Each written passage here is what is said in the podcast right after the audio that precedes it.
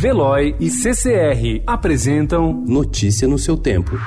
Política.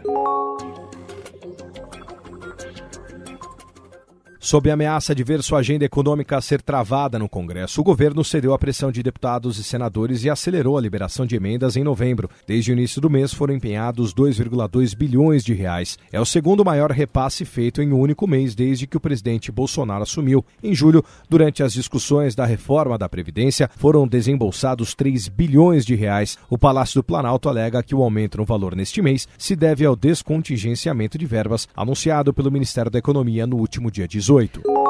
O governo rejeitou quase metade das indicações políticas feitas até agora para o preenchimento de cargos federais, apesar de ter acelerado a distribuição das vagas desde julho para votar projetos de seu interesse no Congresso, como a Previdência. Levantamento obtido pelo Estadão revela que dos 1.061 pedidos de nomeações apresentados por deputados e senadores, 430 foram vetados, 324 aceitos e outros 307 ainda estão sob análise. O partido mais favorecido favorecido foi o PSD, do ex-ministro Gilberto Kassab, hoje secretário licenciado da Casa Civil no governo João Dória, seguido pelo Democratas, do presidente da Câmara, Rodrigo Maia, ambos do bloco partidário conhecido como Centrão. Nos últimos dias, esses partidos ameaçaram paralisar as votações na Câmara caso o Palácio do Planalto não liberasse cargos nem pagasse emendas prometidas.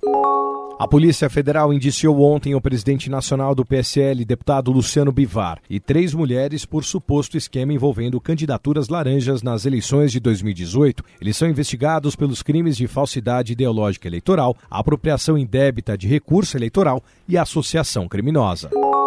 Ação da Polícia Federal prende desembargadora do Tribunal de Justiça da Bahia. Ex-presidente do tribunal, Maria do Socorro Santiago, é alvo da Operação Faroeste, que investiga esquema de venda de sentenças. Ex-presidente do Superior Tribunal de Justiça é alvo de nova busca e apreensão. César Asfor Rocha é citado em investigação da Polícia Federal sobre supostas propinas para anular a Operação Castelo de Areia. A Polícia Civil do Rio de Janeiro retomou ontem 140 investigações sobre lavagem de dinheiro e outros crimes patrimoniais no estado. Os inquéritos estavam parados há mais de cinco meses e foram restaurados após a derrubada da liminar concedida pelo presidente do STF, o ministro Dias Toffoli, que impedia o compartilhamento de informações do antigo Conselho de Controle de Atividades Financeiras, o COAF, com órgãos de investigação. Notícia no seu tempo. Oferecimento de Veloy. Piscou, passou.